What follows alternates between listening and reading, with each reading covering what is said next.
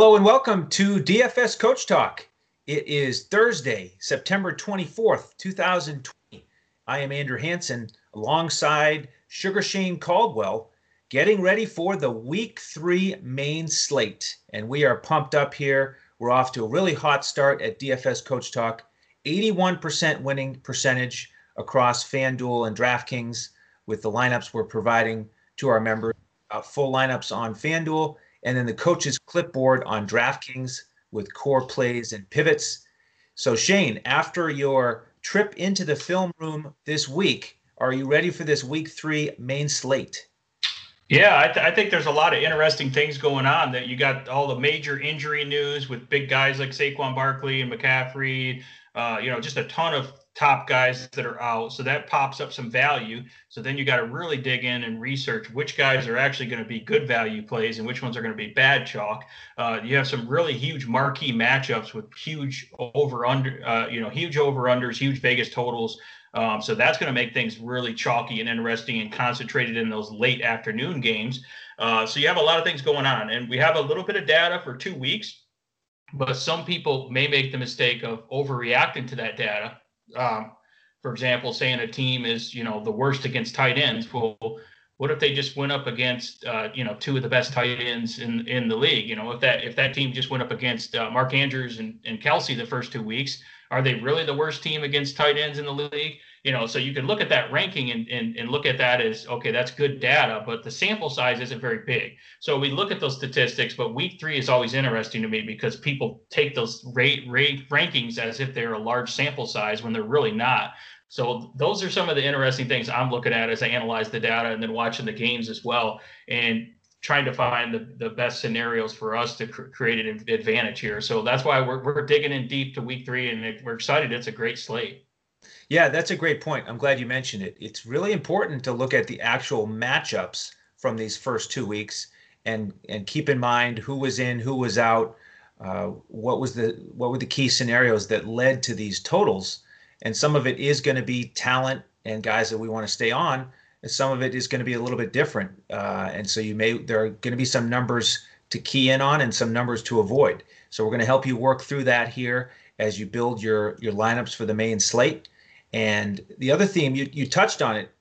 Uh, the, the theme of this week right now is the questionable tag. We got a lot of guys that are questionable. So we'll mention some of the key ones as we go.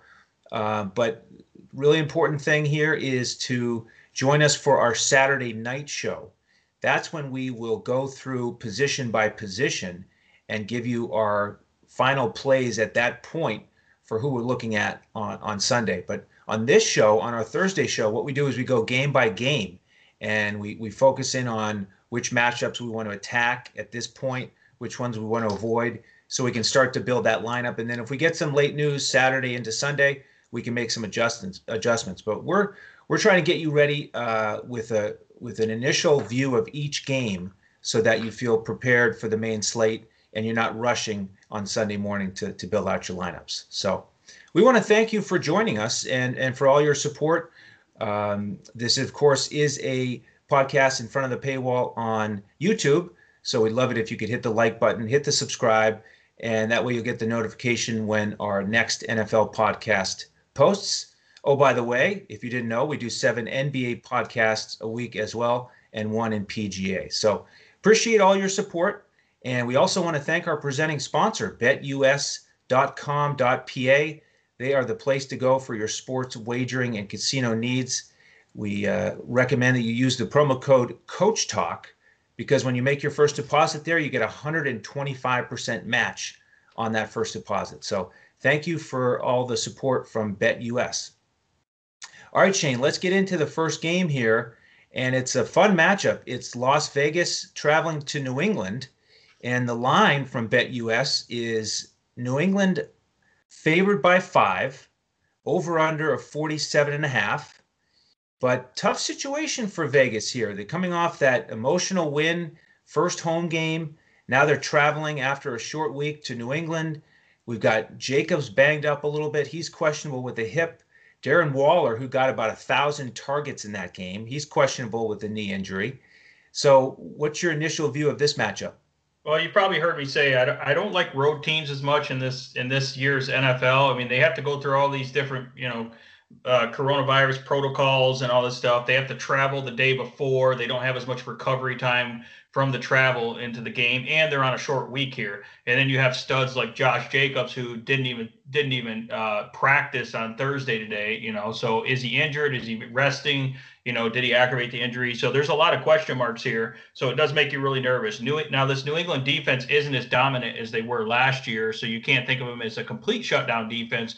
But Belichick and his guys still are really good at scheming against taking away your best targets. So that's really uh, you know, for, for for all those things going on, I'm really not liking the Las Vegas Raiders as much, even though they played really good on that Monday night game.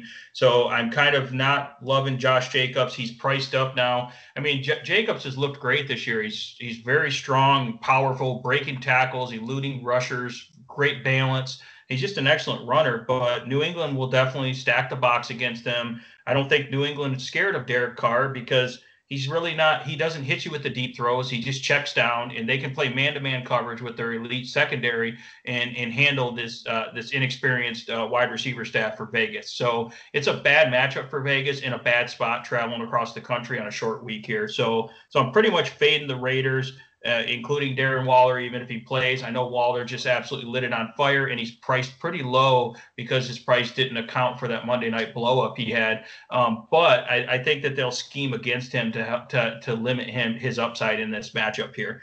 On the New England side, I think it's all about Cam Newton here. Uh, just the same way it goes. Uh, he's at home. He doesn't have to travel. Um, they did play, uh, you know, they did, I think they did play the Sunday night game, right? Yeah. But they they don't have to travel this week and they're going against Vegas, who has to travel all the way, uh, you know, across the country. And Cam Newton's just been on fire. I mean, he's back to his MVP form where he's running the ball a ton, and he's uh, looks great in the passing game. He looks better than I've seen him in years in terms of passing. So I wouldn't mind pairing him up with like a Julian Edelman. And Julian Edelman's getting a lot of even more deeper passes. This is by far his highest A dot of his career.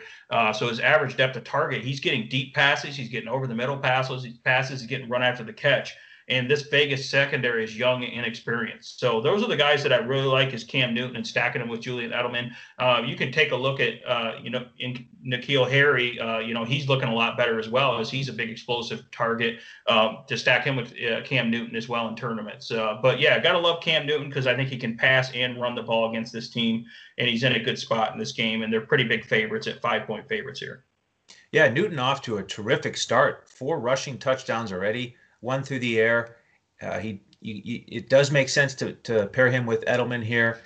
Uh, you know, Edelman a little bit banged up after that huge workload, eight catches for 179. So assuming he's back and ready to go, I do like him. We saw Tre'Quan Smith uh, running those crossing patterns against the Raiders, and he was wide open. You know, and that's right where Edelman operates. So, you know, he could he could be successful in that spot. And then with the backfield, we do need to mention the unfortunate news, of course, with James White losing his dad. He's still questionable with uh, the, the personal situation there. So, thoughts and prayers out to those guys, that family. He's a terrific guy. Uh, such a such a sad situation. Um, in in terms of the football side of it, Rex Burkhead stepped up in the last game, and he is somebody that I think is worth considering because not only will he get some carries, he got six in the last game, he caught four for 47 out of the backfield, and they'll also s- split him out wide uh, in that James White role. So at 4,000 on DraftKings, uh, there's a guy you could get uh, some exposure to. We saw how many catches and how much production Alvin Kamara had out of the backfield against the Raiders, and Burkhead is no Kamara, but he, you know, there's a chance he'll get significant volume at a nice price. All right, Shane, game number two. We've got the Rams crisscrossing the country again after that trip to Philadelphia. Now they're back to play the Bills. Both teams undefeated here at 2 and 0. Bills are favored by two and a half. Over under is set at 47.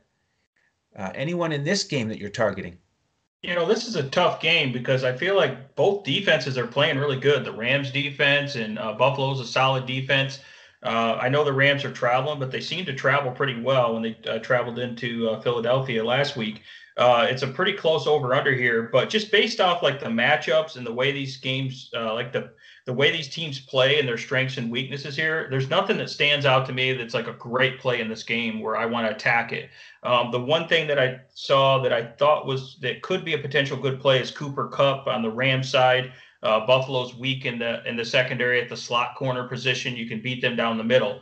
Um, they're actually Buffalo's pretty solid at uh, covering the tight end so far this year. So I don't know that uh, Tyler Higbee is going to be uh, you know, a huge, you know, have that huge blow up game like he did last week with the three touchdowns. But I think Cooper Kupp, if anyone, is due for a big game here, and he's got the best matchup. So I can see them putting him in the game plan in a game, uh, one of those games where he has, you know, 10 or 11 targets and catches, you know, seven or eight balls for, you know, hopefully around 100 yards.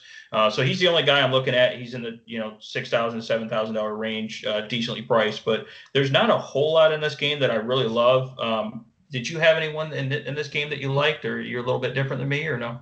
Very similar. You know, not thrilled about this game. Kupp I do like the way he's trending. You know, maybe he's got his legs under him. He can go off for one of his patented eight to 10 catches, 100, 100 yards plus, and a touchdown. Uh, one stat that jumped out at me Van Jefferson caught four for 45 last week on five targets. He had as many targets as Robert Woods. Now, I don't think that's going to continue week in and week out, but for a guy that's only 3.1 on DraftKings, not the worst option for PPR. Get some low ownership there. And then on the Bills side, we do have a questionable tag with Zach Moss. And if he's out, then maybe we don't have quite the committee that we've had. And Devin Singletary is somebody you could look at. Last week, he had 10 carries for 56, caught two balls for 20. If he can pick up those Moss touches, he is only 4.9 on DraftKings. And we saw that your boy Miles Sanders had a nice game against the Rams last week. So he's a guy that you could consider again at uh, somewhat lower ownership. Yeah, I think so. And I, you know, I took a look at Josh Allen, and just when I rewatched the game last week, you know, even though they did win, uh, they were down in uh, Miami. He looked pretty sloppy at times. You know, I mean, he tends to have that talent, the, the rushing ability, and he is a lot more accurate on his deep ball. So it is impressive. But uh, Miami lost uh, uh, their top corner there. Um, they lost uh, Byron Jones early in that game, and that allowed him to exploit them pretty easily. Uh, so I don't I don't know if Josh Allen's going to have that huge ceiling game against Aaron Donald and Jalen Ramsey and this really tough Rams secondary. So that's why I'm a little nervous about them, and I feel like he against this secondary he's going to have more of a chance to turn the ball over and make mistakes, um, or they're they're not going to let him off the hook like Miami did.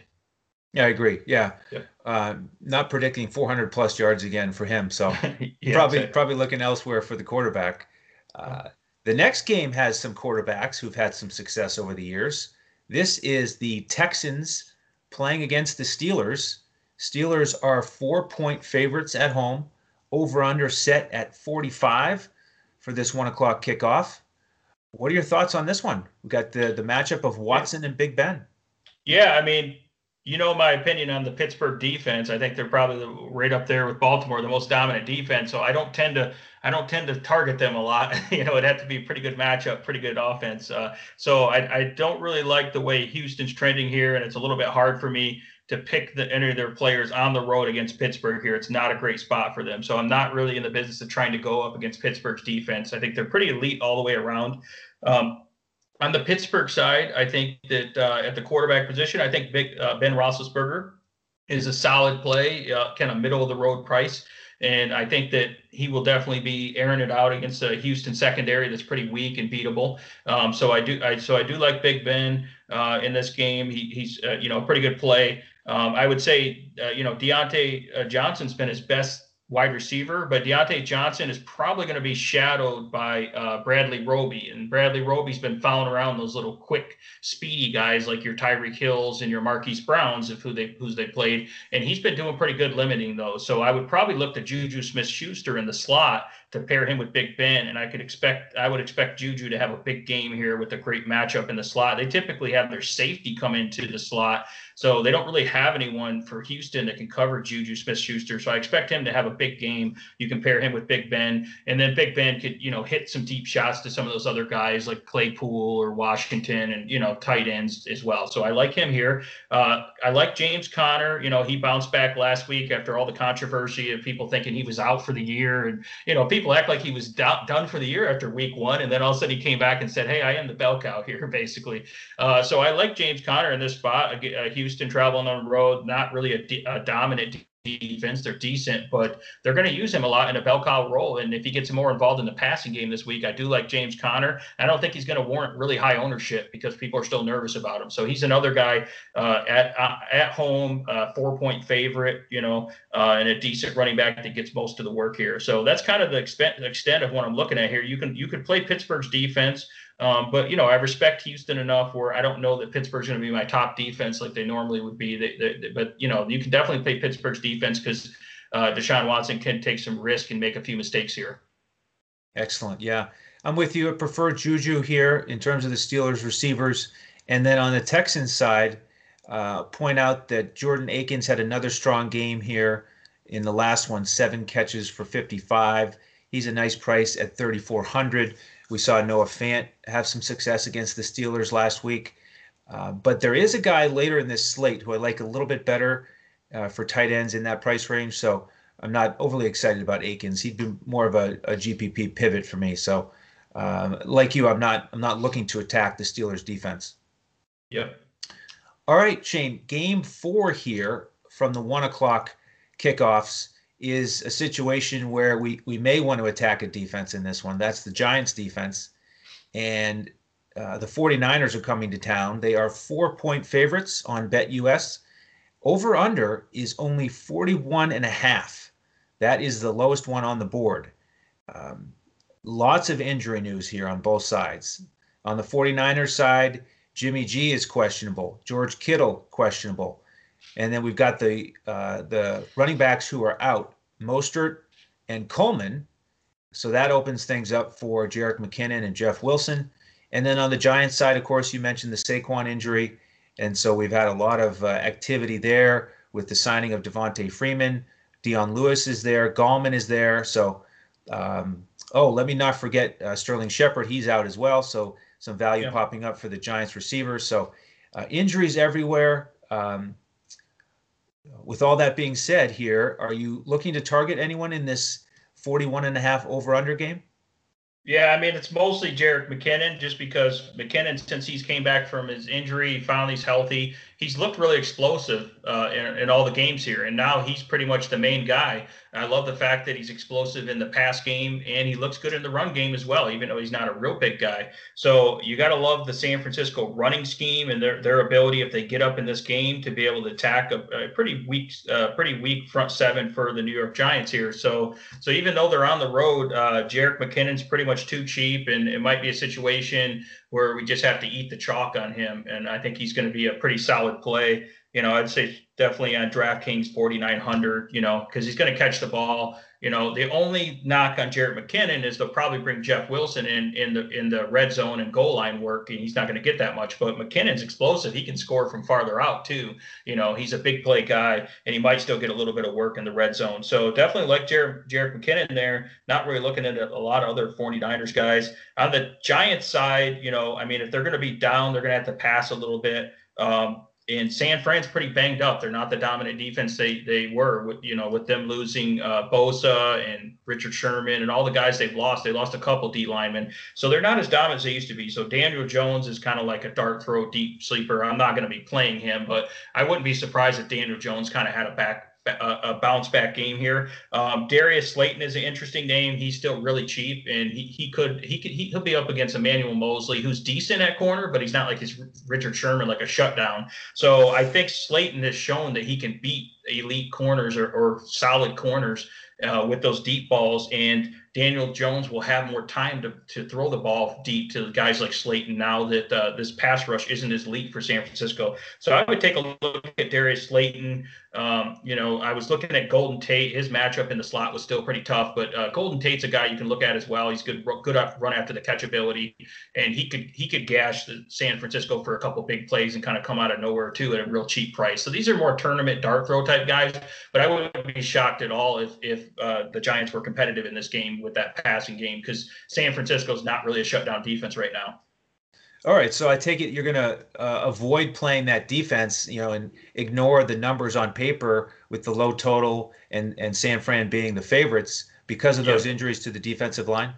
Yeah, I mean, did, yeah, I mean, Daniel Jones is kind of, you know, he likes to turn the ball over and everything, but I think I think the Giants will score, you know, uh, through through the passing game mostly, uh, and you never know. I mean, they have Dion Lewis, who's decent, you know, who knows Wayne Gallman, you know, they they they might be able to actually run on the run on uh, the 49ers as well. So I just don't look at the 49ers with all their injuries and them having to travel all the way from San Francisco to New York City technically New Jersey two weeks in a row. You know, they're already complaining about the field surface right. and how they don't like it. So I just don't like this game for San Francisco. But Jerick McKinnon's just too cheap and too good of a role to pass up here. Uh, but I think it'll be a pretty close game. Yeah, it's probably going to be lower scoring, but you know, the Giants I think will be competitive in this game. I'm just not looking to target them a lot. Will you pivot to any of the Giants running backs in a GPP if we get any sort of clarity? Assuming uh, Devonta Freeman passes all the protocols and he suits up. Uh, do you like any of those three running backs? Not really. I think that Dion Lewis is going to get quite a bit of ownership. You know, I mean, he's he's decent, but I just don't feel like he's really has the extra burst. Wake up, sports and, uh, betters! You know, Sports are in high gear at BetUS.com, so, so put down really the beer and make every sporting event more exciting by putting stakes on the line at BetUS.com. Uh, so I don't really. Bragging rights over all your friends. You break in the cash with each week's betting action, but don't uh, settle for any other book. Choose America's favorite sports book with over 25 trusted years in the industry. BetUS. BetUS. Yeah, BetUS has your game with action on football, baseball, basketball, MMA, golf, horse racing, and even esports. No other sports book is as welcoming to newcomers as BetUS with their um, jaw-dropping sign-up bonuses. Sign up today with promo code CoachTalk to enjoy a 125% sign-up bonus up to $2,000. The best in the biz. Create an account to start making bets against the spread, future bets, props bets, entertainment bets, live bets, and more. No other sportsbook in the industry is as committed to their users as BetUS. So sign up now and get in on the winning side of the ball. BetUS.com. And the Titans are the road favorites, two and a half points. They, of course, come in undefeated against the Vikings, who are 0 2, off to a really rough start. Um, now, we saw how the Green Bay passing attack was terrific against the Vikings in the opener. So how about a little Titan stack here? Yeah, I mean the Titans Tannehill, are Tannehill yeah, and Humphries and Davis, Jonnu Smith. Yeah, I mean they're still probably without a, a you know still probably without uh, AJ Brown. Right. Uh, you know I think Minnesota at home is still competitive. They're still decent. I know they're not as good as they used to be. Um, so I don't I don't necessarily like Tennessee to blow them out of the water here. I mean they're only two and a half point favorites, so this is near really a pick 'em game. Uh, it is a surprisingly high over under. I would probably bet the under on that 49 and a half. Um, so it really comes down to you know are you trying to pay up for Derrick Henry? You know, he kind of burnt he kind of burned us last week. You know, we paid up for him, and uh, you know, I definitely thought he was going to have a good game against Jacksonville, and he was pretty much stymied. And Derrick Henry just, you know, in, early in the year, he doesn't seem very elusive. He's not really breaking that many tackles. You know, he just doesn't seem to. It seems like people just stack the box against him, and he's not able to cut loose there. Um, so I could see the passing game doing better and attacking Minnesota because that's kind of their weakness is the secondary, and they're not as good on the pass rush. Uh, so I'm not really too high on Derrick Henry, but I am hearing that a lot of people are looking to play him because it could be a Derrick Henry blow-up game against Minnesota. It's been a weak defense, but I just don't know if he's worth paying that type of price around eight thousand dollars for. I think you know Jonnu Smith's in a pretty good spot here again, and obviously he has a huge role with AJ Brown out, so I wouldn't uh, fault you for Jonnu Smith. I think Minnesota's decent against tight ends though, uh, so that's something to keep in mind. Corey Davis is in a good spot in that five thousand dollar range, you know, so he could have another breakout game as well. Um, as they attack them. And then on the Minnesota side, I mean, I like Adam Thielen here. I'm not too worried about Tennessee's secondary, and Adam Thielen tends to do really good at home. And Minnesota might be, you know, might actually bounce back and try to get a win in this game. Obviously, they don't want to go 0 3. Uh, you know, really bad start to the season, but Minnesota's still a decent team, even though they've been extremely disappointing. So I I like Adam Thielen and I don't think a lot of people are going to be on him. You know, I played him last week in a few lineups. He disappointed, but I think he's due for a bounce back here. So I think he's a good guy, good guy to target. Other than that, uh, I'm not going to get a lot of exposure to this game, even though it's a fairly high over under.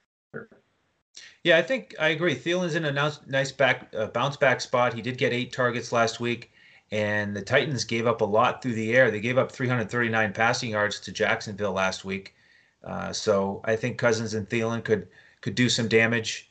And then on the Titan side, I do like Tannehill as a GPP option, and pairing him up with Jonnu Smith would be the first way I would do. I I, I, you know, I used that pairing last week and cashed with uh, with that tournament build, and you know the the Vikings did have a down week last week against tight ends as Mo Alie-Cox caught five for 111, and uh, if AJ Brown is out again then I like Jonnu to get a couple extra targets and potentially pay off. You know, his price has gone up now. I believe he was 4.2 last week on DraftKings. Now he's up to 5.2. So a little bit tougher, but um, you know, he's certainly in play for me. Yeah, big price increase there, definitely, yeah. and it was warranted with that huge blow up game he had. So definitely. Definitely. Yeah. All right, next game, Shane, is the Washington football team against Cleveland. Both teams are one and one here. Uh, it's a it's a one o'clock start, and Cleveland, the seven point home favorites on BetUS, over under sort of in the middle here at 45. And Cleveland coming in with some rest after playing on the Thursday night game last week. So sort of a you know middle of the road, uh, pretty hefty uh, favorite here in Cleveland. Will you have some exposure to this game? You know, I don't know if I'm going to have a lot of exposure here. I mean, I, I, I like Terry McLaurin a, a, decent amount for the football team here. Uh, Terry McLaurin seems to be pretty matchup proof, and the Cleveland secondary is actually really good. You know, they have some good cover corners, but Terry McLaurin teams tends to be you know fairly matchup proof, and they're going if they're going to be down big and pass a lot, he's still reasonably priced and at you know 5900 on DK. So Terry McLaurin's you guys guy you can look at. I don't know if he's a cash play. He's probably more of a tournament play because he does have high upside. Logan Thomas. Uh, Cleveland is weak against tight end here. So for the Washington football team, Logan Thomas looks solid and his price stays really da- down really low on DraftKings at 3,700 you know, he's 4,900 on FanDuel, which is reasonably as well. So I would take another look at Logan Thomas again. You know, he didn't have a blow up game last week, but he's consistently getting targets, and you know, someone's got to try to you know come back for this team. So he could get some garbage time, uh, a bunch of garbage time catches, and maybe a garbage time touchdown, even if they are down big. He's in a good spot here. Um, and then on the Cleveland side, you know, I you know I really love Nick Chubb. You know, I uh, but I think that the Washington front is pretty uh, I think their linebackers and their defensive line is pretty is pretty solid against the run, um, and they can limit the upside of Chubb. Even though he's really elusive, he can break tackles. He's really strong. And then even if Cleveland gets up big, they might use Kareem Hunt more as the finisher again um, and mix those guys up. So so normally I'm not too worried about it, but I think that in a matchup that doesn't seem great to me, I'm not I don't know if I'm willing to pay up that much on Nick for Nick Chubb, like he's 7,800 on FanDuel, for example. Um, and you know, on DK, obviously Kareem Hunt would be the guy. So if you want to look at Kareem Hunt, you know, on DK, as he's going to get a ton of work in the pass passing downs here, uh, a ton of catches, and get mop up work if they're up big in the fourth quarter. Then I think Kareem Hunt might be a good play here. Um, but you know, when I look at the matchup, Odell Beckham, he's probably going up against Fabian Moreau, who's played pretty good. When you pair decent coverage paired with an excellent pass rush for the football team here, you know, it's it's tough to score a lot of points in the football game here for the football team. So I just like saying football team, you know. Yeah, so yeah, so I don't think Cleveland has a great matchup here. I mean, Odell Beckham's very talented, and I think he looks great this year. But again, I don't love the matchup, so I, I don't know how much upside he has here. Uh, but I could see him maybe beating them, but it's a little bit harder going against that pass rush. So I'm not really that interested in in this game. Just uh, taking a look at a few players, but not a whole lot of interest here. Yeah, I'm not too thrilled about this game. It's funny when you mention the Washington football team. When you see their name on DraftKings, it takes up like the entire screen. All these words. Uh, just keeps. I, I, know. I keep seeing WFT, and I go, "What is WFT?" I have to think right. about it a sec too. yeah, yeah. yeah. So, uh, but on the on the Washington side, uh, you know, McLaurin I think makes sense. You could look there as a as a GPP option, but Logan Thomas probably the guy I would look at the most. And uh, you know, let's let's dig into these numbers for a second. You know, last week the Bengals uh, they had their tight ends catch 11 balls against Cleveland. Uzomah four for 42. Then Drew Sample we saw late get seven for 45. Uh, so Logan Thomas, who got nine targets last week, even though he only caught four, I think it is a good matchup here and a good price. So he might be my favorite option from this game as a one-off. Yeah, I mean, I've been on Logan Thomas since like May. It's been in the springtime right. when I was talking about Logan Thomas. So why yes. not play him in week three when he's exactly. got a great matchup here, right? Yep. You know, we, so this is funny. the time. Yep. Yeah, exactly. Absolutely. All right. Well, speaking of those Bengals, they're in the next game we're going to preview here. They are traveling to Philly to play the Eagles at one o'clock. Eagles, the home favorites on BetUS, minus four and a half, over under at 46 and a half. And uh, some significant injury news here, of course. We've got Jalen Reagor out with the thumb. We've got uh, Alshon Jeffery doubtful. Uh, he just did start practicing again, but not expected to play. So, still some value to look at with the Eagles wide receivers potentially. And on the Bengals side, we mentioned those tight ends. Uzomah is out. Uh, he hurt his knee, and then uh, Drew Sample stepped up. So I'll just step jump right to the point here. Drew Sample is the guy that I'm excited about. He's 3.5 on DraftKings. He had those seven catches late in the last game, and of course Tyler Higbee last week had three touchdowns against the Eagles. So, are you with me with uh, Drew Sample as a value play here? Yeah, I mean Philadelphia doesn't seem to be that great against uh, tight ends, and Joe Burrow is just really good at hitting those tight ends. He loves those tight ends over the middle, the slot receivers and tight ends. So yeah, and they they should be down in this game. I would think. I think the Eagles do bounce back. So I think that's again like Logan Thomas. We were talking about just a lot of garbage time uh, production and a lot of checkdowns at the tight end position. And if he can, and if he can get some targets in the red zone, which we expect he will, uh, then yeah, I think that's pretty good uh, because obviously uh, Philadelphia has Darius Slay. They you know they have a decent secondary to kind of limit the wide receivers, so they'll be looking at those tight ends in a, in a good matchup here. They don't really have anyone that's good at guarding tight ends, so yeah, I think Sample's a good look, and he's very low price, so it doesn't take up much to to pay off that value there. Yeah, and uh, I'll just mention this passing attack is something we need to keep an eye on. Burrow had 61 attempts in the last game. And AJ Green had 13 targets. He didn't do much with them. Uh, Boyd had eight targets. He caught seven. Uh, so you know they've shown that they're willing to throw it at, at high volume. So we'll keep an eye on that uh, on that passing attack. Now with the Eagles, um, you know we, as we look to attack Cincinnati, we like to attack them on the ground. We certainly did that on the showdown slate with Cleveland. How about your boy here, Miles Sanders? I will I will say right off the top, you were correct last week. You won the bet. He had over 18 and a half touches. He had 23, so it was more his backfield than than it was a committee. Uh, will you go back to Sanders this week?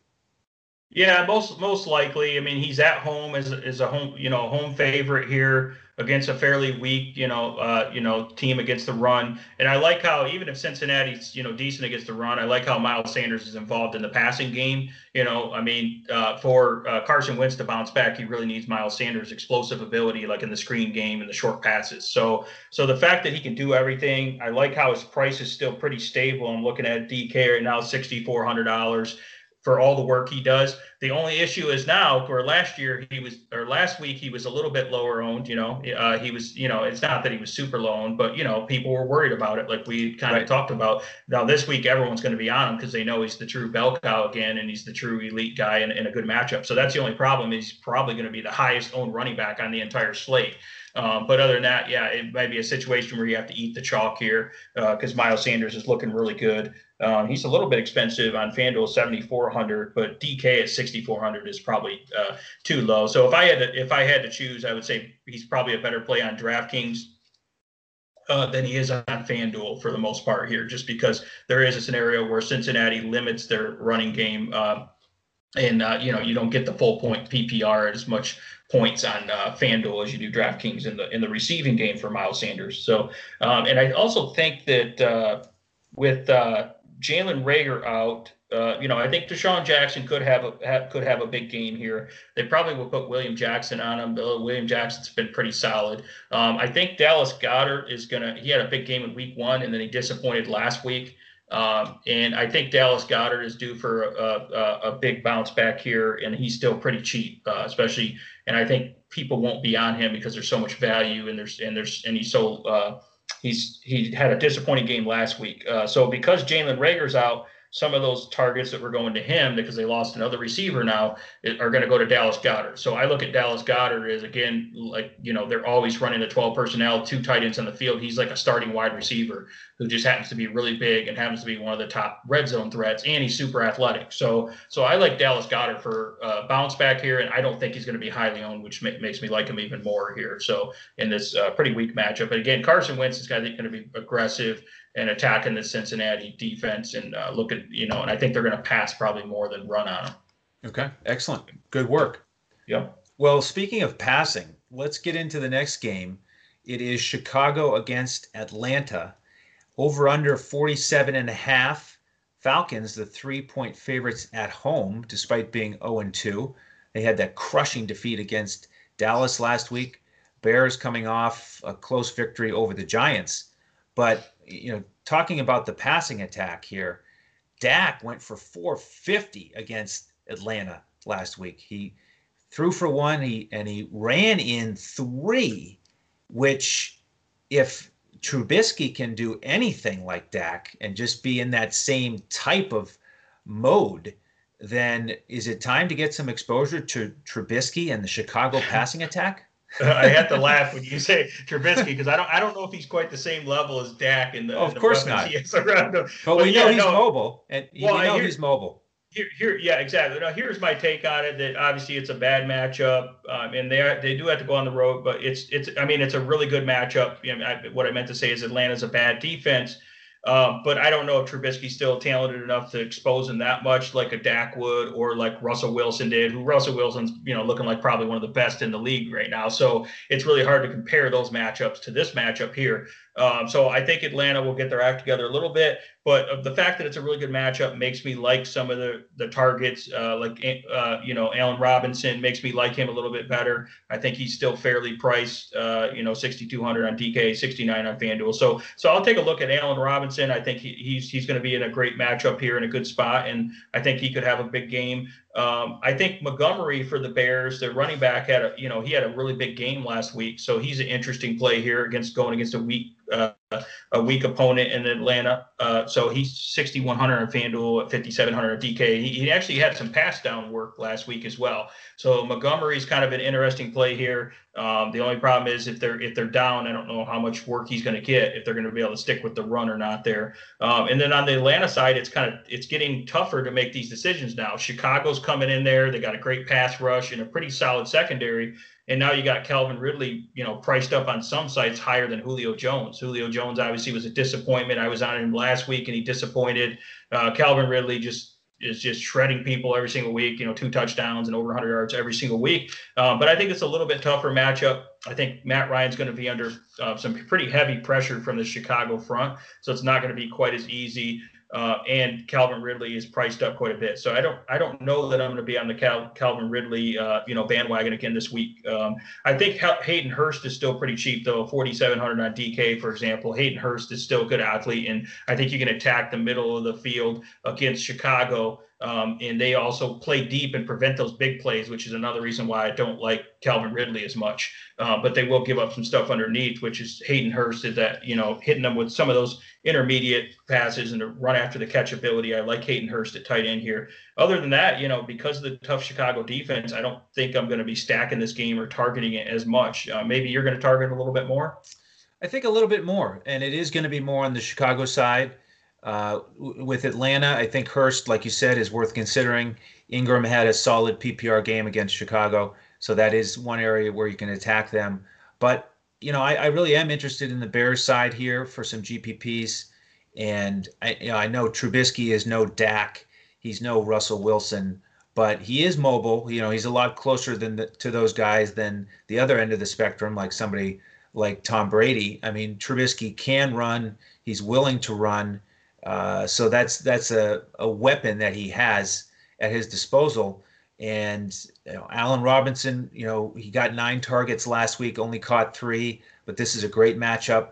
And then I want to throw in one uh, long shot here, an under the radar guy, Darnell Mooney, three catches last week for 36 and a touchdown. So that's one way to get exposure to this passing attack against the bad Falcons defense and not just stack up Trubisky and Robinson like most people will. So keep that play in mind if you want to get a little bit different. Okay. All right, excellent. So uh, before we transition to the uh, four o'clock games, just want to take a quick break here and hear a word from our partners at BetUS. Wake up, sports betters. Sports are in high gear at betus.com, so put down the beer and make every sporting event more exciting by putting stakes on the line at BetUS. Earn bragging rights over your friends as you rake in the cash from each week's betting action. But don't settle for any other book.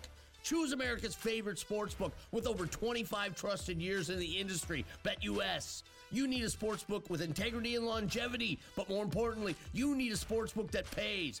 BetUS has your game with action on football, baseball, basketball, MMA, golf, horse racing, and even esports. No other sportsbook welcomes newcomers like BetUS with their jaw-dropping sign-up bonuses. Sign up now with promo code Coach Talk for 125% sign-up bonus up to two grand. The best in the biz. Now you have the best book in the business with the best DFS provider in the business, Coach Talk. Create your account to make point spread bets, futures bets, prop bets, entertainment bets, live bets, and more. No other sports book is as committed to their members as BetUS. Sign up now and get in on the winning side of the ball. Okay, welcome back into the show. Certainly hope you'll take advantage of that opportunity. And uh, the other opportunity we have to mention is membership with us, where we can give you these lineups.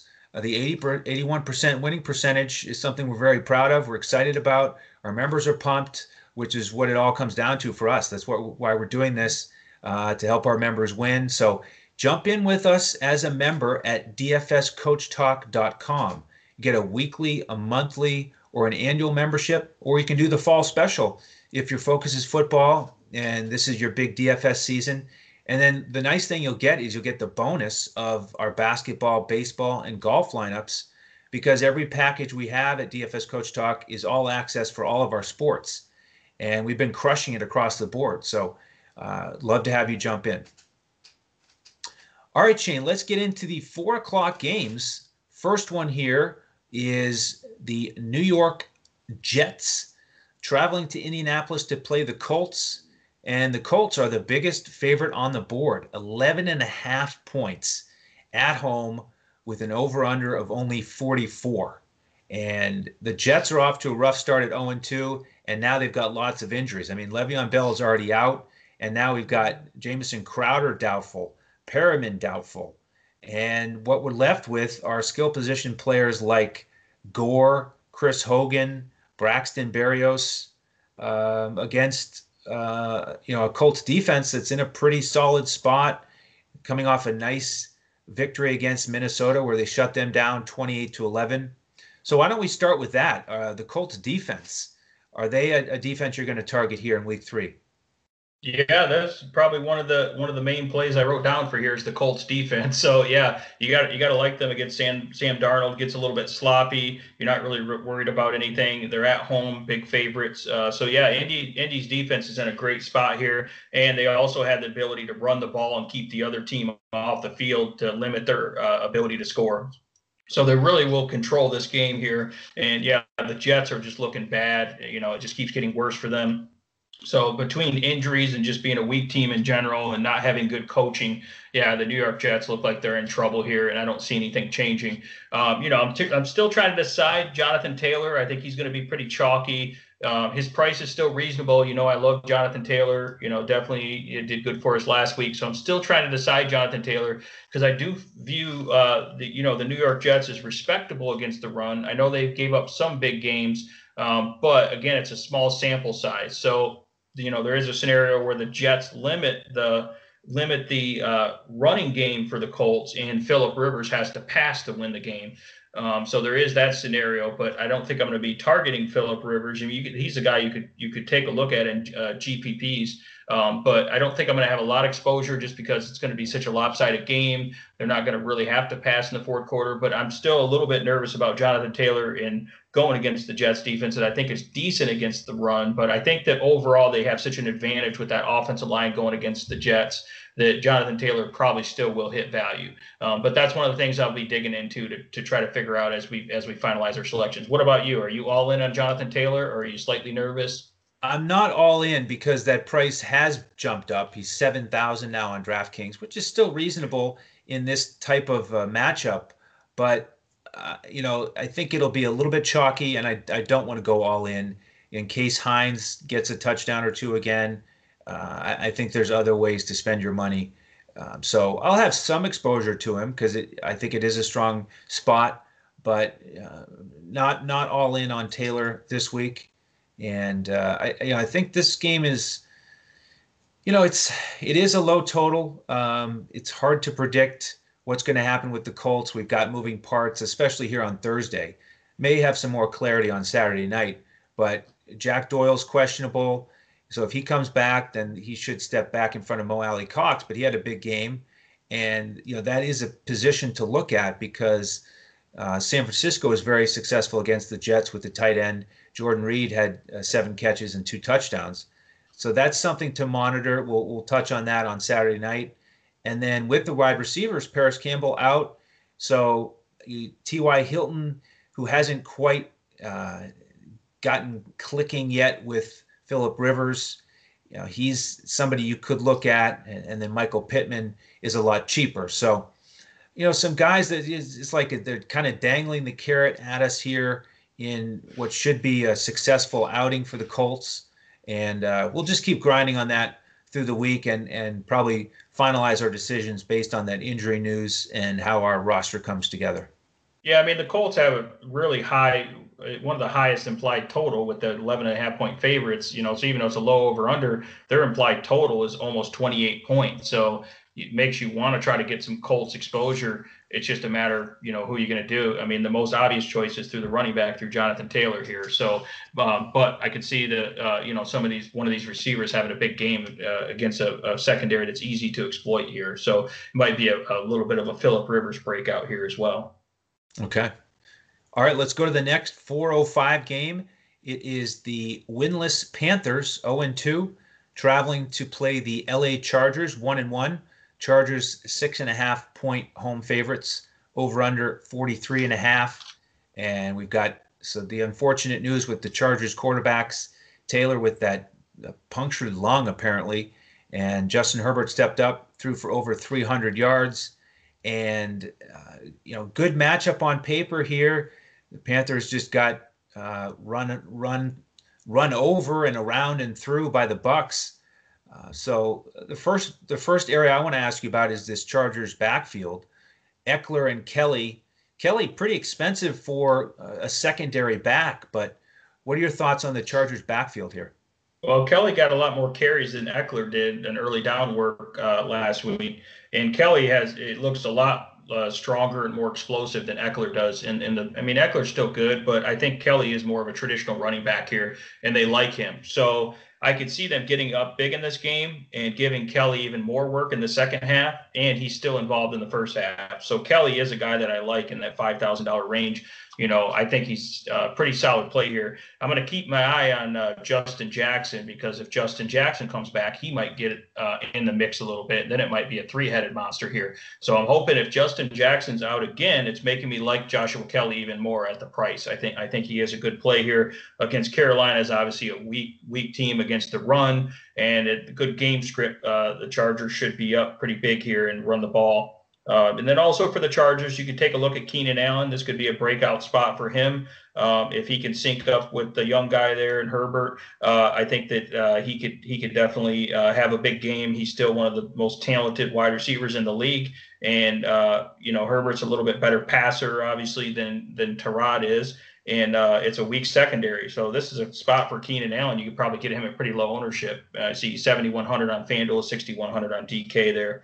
Um, and then uh, on the Carolina side, I mean, Mike Davis is pretty interesting. Now that McCaffrey's out, it's pretty much Mike Davis's backfield. He's pretty much their main guy. The only question is, are they going to be able to move the ball and do much against a pretty tough uh, defensive front for the LA Chargers here? Uh, but Mike Davis is a guy that you have to look at. He gets he gets passing work, and he's a pretty big physical guy in the running game as well. I know he caught eight passes last week he, uh, you know, I don't think they, uh, you know, they're going against the Chiefs, so it was a little more of a, you know, playing from behind script. You know, they took the Chiefs all the way to, uh, or no, I'm sorry, yeah, I mixed those up with the, the Chargers there. But anyways, Mike Davis, I think, could be a solid play here. Um, and uh, he's he's priced up at six thousand dollars on FanDuel, fifty one hundred on DK. But he's a guy that I think could still break out, even though he's not in a great game script. It's, he's a um, but the fact that he catches passes, uh, even though he's on the road as an underdog, the fact he catches passes could ha- allow him to hit value. And if he gets in the end zone, I think he could be a good play here. Yeah, you're right. I mean, it could be a similar game script to uh, Carolina trying to catch up to Tampa last week and him getting those eight catches, which is pretty significant in a game that McCaffrey was in there. So I agree. You could look at him at 5,100 on DraftKings as just sort of a volume guy who's going to get enough touches that, uh, you know, very good chance to pay off value, even if he's not running it, you know, big chunks every time he touches it. So, uh, all right, let's go to the next one. And it's your squad, the Detroit Lions. Uh, you all can f- follow Shane on Twitter at DET Sports Shane. He is the Detroit sports man and the Lions expert. So give him a follow there. Uh, while you're at it, you can find me at Language Olympic, and you can find all of us at DFS Coach Talk. And Joe Sarvadi, the coach, you can find him at J O E S A R V A D I. So we'd love to interact with you more on Twitter. Look forward to chatting with you there. So, Shane, uh, this is your squad here 0 2. We know they had the very tough loss to the Bears and now they go to play Arizona, who's two and zero. Oh. They are the six point favorites, but big over under here, 55. So tell us about the Lions. Are we going to get some of your Lions into our lineups?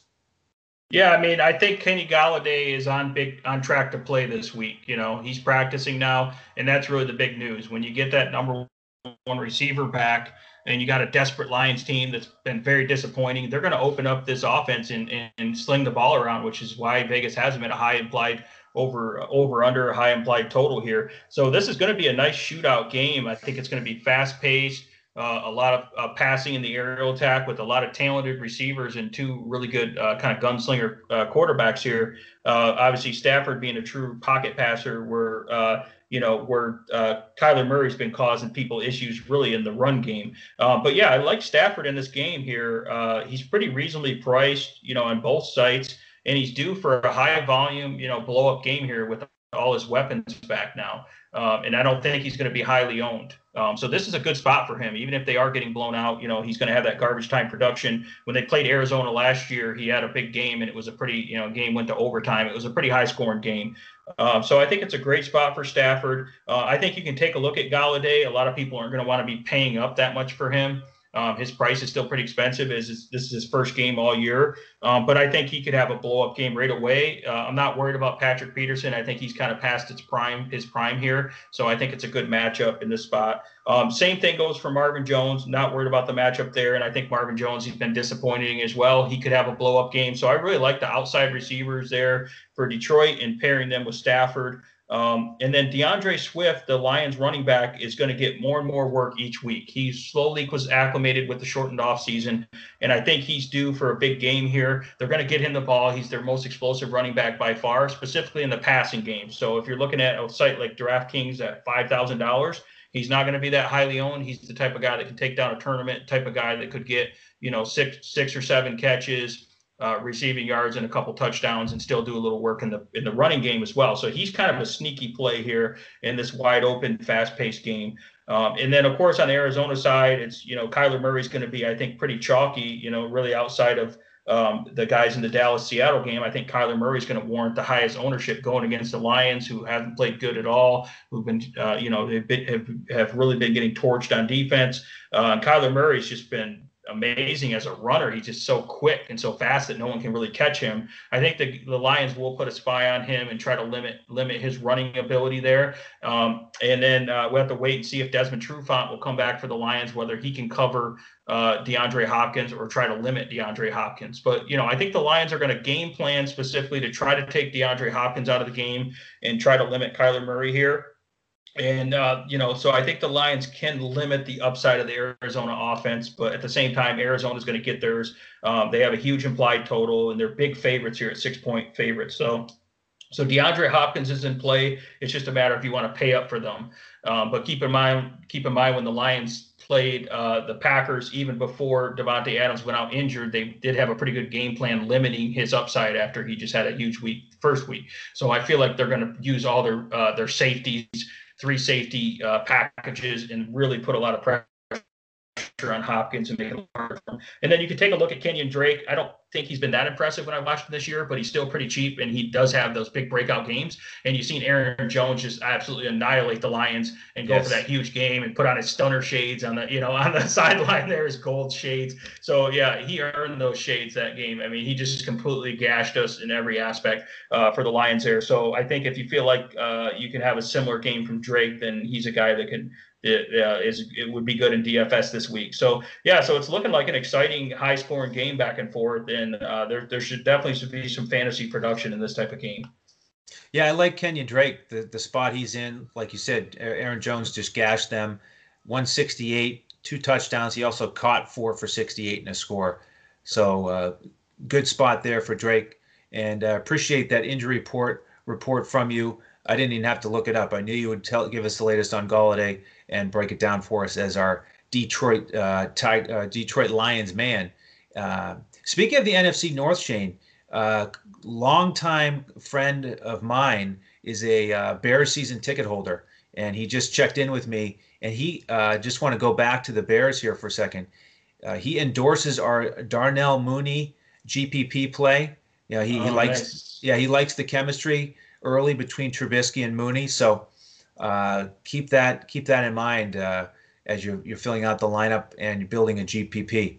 That's definitely a large field, multi-mass entry yes. type play. If you're trying exactly. to gain an edge and you're going up against a couple hundred thousand people, That's that right. would be a nice low ownership guy to, to create an advantage there. Because yeah, I, I've I have heard that he's one of the main receivers now, and I'm like, uh, you know, haven't haven't really studied him that much. But yeah, that that's the type that could that could take down a big tournament for you. Absolutely. Play. Yeah. All right, Shane. Two games left. We're going to another 425 kickoff. This one is Tampa against the Broncos. Uh, Tampa, the road favorites, is by six points. Over under set at 43 and a half. And uh, the Broncos are in a bit of a tough spot here with Drew Lock being injured.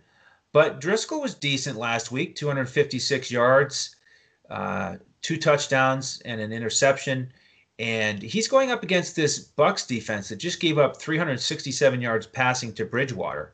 Um, and I know there's a lot of you know a lot of good options for quarterbacks here, but I just wanted to ask you about this Broncos passing attack because I think most people are going to avoid it with Driskel, um, but with Sutton out, you know we do have opportunities for for Jeudy and KJ Hamler, who's only 3,000 on DraftKings. Is it worth a look at one of those guys in a GPP? Yeah, I mean, I think uh, Jerry Jeudy is is a, is an instant star here, and he I think he is due for a breakout. You know, he's had some decent games, but he hasn't quite. Uh, I don't believe he scored a touchdown yet. So I think Jerry Jeudy, he is the man here. Um, and they probably are going to be down in a game script where they have to throw a little bit more. And yeah, Driskel has accuracy issues at, at sometimes, but at some sometimes he looks really good with his throws, and sometimes he's just way off. So if he can if he can get his accuracy and his mechanics down, uh, Driskel's also a threat in the running game. He's kind of a tall, long strider really fast, you know, pretty strong athlete though. So he can gash you in the uh, running game. I'd say similar to like a Josh Allen. Um, it's just a matter if he can hit his accuracy and hit his receivers here. But I could see him having some pretty good uh, rapport with Jerry, Ju- Jerry Jeudy, um, and I, that's the play I like the most. I don't know if I'm going to go as deep as some of those other uh, secondary uh, receivers there. I mean, you could look at you know Noah Fant because uh, just because he doesn't he doesn't need that uh, long of a pass to take it to the house because of his speed and uh, you know elusiveness, ability to break tackles. So Noah Fant could get some of those tight end screens and get in the mix there. And then I think Melvin Gordon, uh, you know, is pretty much the main guy for them. It's just you don't really like the matchup against Tampa Bay, but Melvin Gordon could do some really good work in the passing game here and uh, and really get Tampa Bay in the passing game and get a lot of garbage time points here as well. So Mark, Melvin Gordon is a decent player if you want someone for VP ownership. Um, and then on the Tampa Bay side, you know, I'm not really looking at, uh, you know, a ton of their players. I mean, I think Chris Godwin, if he comes back healthy, could be really interesting here. Uh, Tom Brady uh, kind of burnt me last week because he, he, uh, you know, had a lot of guys drop passes in the end zone. He was pretty close to scoring a couple touchdowns, and then when they got into the red zone, uh, the running backs were pretty much scoring all the touchdowns. So, so Tom, I think Tom Brady will be okay here, but he's not a top play. But yeah, you can still look at their receivers like Godwin, and then Leonard Fournette looked really good. So if he continues to get work and more and more work here, uh, he's in a pretty good spot here as well, and he's pretty cheap. Uh, so I, I, do like Leonard Fournette, but I don't think I'm going to gain have a lot of exposure to this game um, just because Tampa Bay does have to go on the road to Denver, and it's a pretty low over under. It's not a really good game game environment for fantasy points, so could get a little exposure, but not a lot here. Yeah, I'm with you. I, I probably won't get much exposure here. Probably a one-off at most. Um, you, you have good breakdown on the Broncos. On the Tampa side, you know, the running backs ended up with some good numbers because Fournette ran in two last week, Jones ran in one, and we know that uh, Conner had a good week against the Broncos last week. But those guys are, you know, they split carries. They're they're priced up a little bit, so I'm probably not going to get involved with that backfield and probably save some money here for the last game, which is yeah. likely to be high scoring. It's an exciting way to finish this slate for a week three it's the Cowboys and the Seahawks. And the Seahawks are the five point favorites, but the over under set at 56. So we get uh, Cowboys coming off that tremendous comeback, and the Seahawks, uh, you know, nail biter against New England with that tackle of, of Newton at the goal line on the last play. So, you know, coming in as a great matchup, uh, high total. So, where are you looking to get some exposure to this game?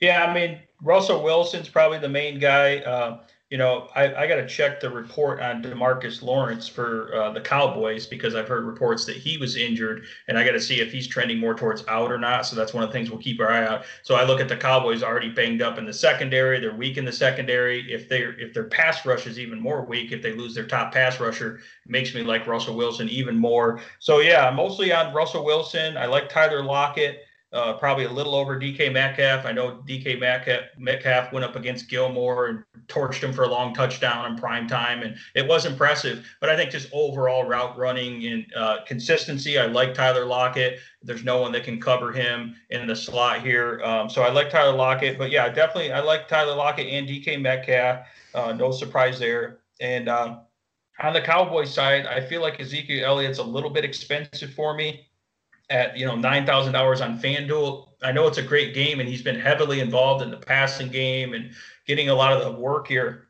Um, but I think Seattle's decent enough to limit Elliott where he doesn't have a big game, and I think it's going to be a game where Dak's going to have to pass a lot, get a lot of passing volume. So, so I think Dak's a good play, and I do like him with uh, Amari Cooper, and and then I do like CeeDee Lamb, the rookie here as well. Um, so it's pretty much the main guys that everyone you know knows about. This is going to be super highly owned game, a really chalky plays here. Um, you almost have to have some exposure this game. It's kind of hard to fade it because of the the game environment, and both defenses are a little bit vulnerable in the secondary, and they have elite uh, wide receiver, you know, catchers, and they have really good quarterbacks here, two mobile quarterbacks who can do a ton of damage here uh, with good schemes and everything. So yeah, it's it's it, this game is is fairly obvious here um, is there anything that you're seeing that, that I haven't mentioned besides the obvious stuff that I mentioned here? No, I'll just follow up and zero in on on the plays that I like the most, which are also Russell Wilson and Lockett. You know, I like Lockett over Metcalf here. We've seen what Robert Woods did in the slot against the Cowboys, and then Ridley, you know, very productive running those patterns that that Lockett will run. So I, I like him a lot here. And then if you're going to run it back on the other side, I think Lamb is my favorite here. Um, you know, nice price savings from Cooper. Uh, so that's where I'm going to start if I'm going to get a mini game stack here. Okay. Sounds good. But yeah, it's going to be an important game. It kind of reminds you if you're playing an NBA slate and you think you're in good shape and the West Coast games are just loaded with fast paced, high scoring environments. Right. And you know you're going to go up against that chalky game there that you have to have exposure to. Like it reminds me of that. Like it's that game is just lingering there. And if you don't have exposure, unless something crazy happens, you're going to be in trouble if you don't have exposure to it. That's kind of what it's feeling like here. Yeah, I agree. I mean, this is the highest total on the slate. And so regardless of when it, it kicks off, it's just a juicy opportunity. So we'll definitely have some exposure to it. And we do invite you to come join us so you can get those final li- lineups. Just jump in with us as a member at dfscoachtalk.com. We'll get you into our Discord and we'll get you those lineups uh, cash lineup, GPP lineup on FanDuel, the coach's clipboard on DraftKings, and the full Yahoo lineups as well. Uh, growing community, uh, really fun knowledgeable members. Uh, we're always sharing information with each other, so we'd love to have you join us. Uh, social media, once again, DFS Coach Talk on Twitter, on YouTube. Please hit that like button and subscribe so you get a notification for our videos. Next one, in terms of NFL, will be up late Saturday night. That'll be our final preview for the Sunday slate. We go position by position on that one. And later tonight, Thursday night, late. We'll have our next NBA podcast up for the Friday night matchup between the Celtics and the Heat. So be sure to tune in to that. I want to thank our presenting sponsors again, betus.com.pa. Use that promo code Coach Talk and go take advantage of all the wonderful uh, offerings that they have at betus.com.pa. Uh, charity of choice here, mambaon3.org, M A M B A O N T H ree.org. Mr. Caldwell, any final words here? No, I think this is going to be a great slate. There's a lot of interesting plays, a lot of really good games here, and uh, there's still a lot of research to be done and a lot of injury news to be to be looked at here. Uh, and there's going to be some crucial decisions. So definitely go to dfscoachtalk.com and join us. You're going to want to get in on this NFL action. Uh, we're looking to have a huge week in NFL here for this week three slate. That's right. We're going to see if we're going to take that 81% winning percentage so far and get it even higher. So, uh, thank you for all of your support. Thank you for tuning in today. On behalf of Shane Caldwell and the rest of the DFS Coach Talk team, I am Andrew Hanson. And please be sure to tune in again next time as we look to crush it in DFS.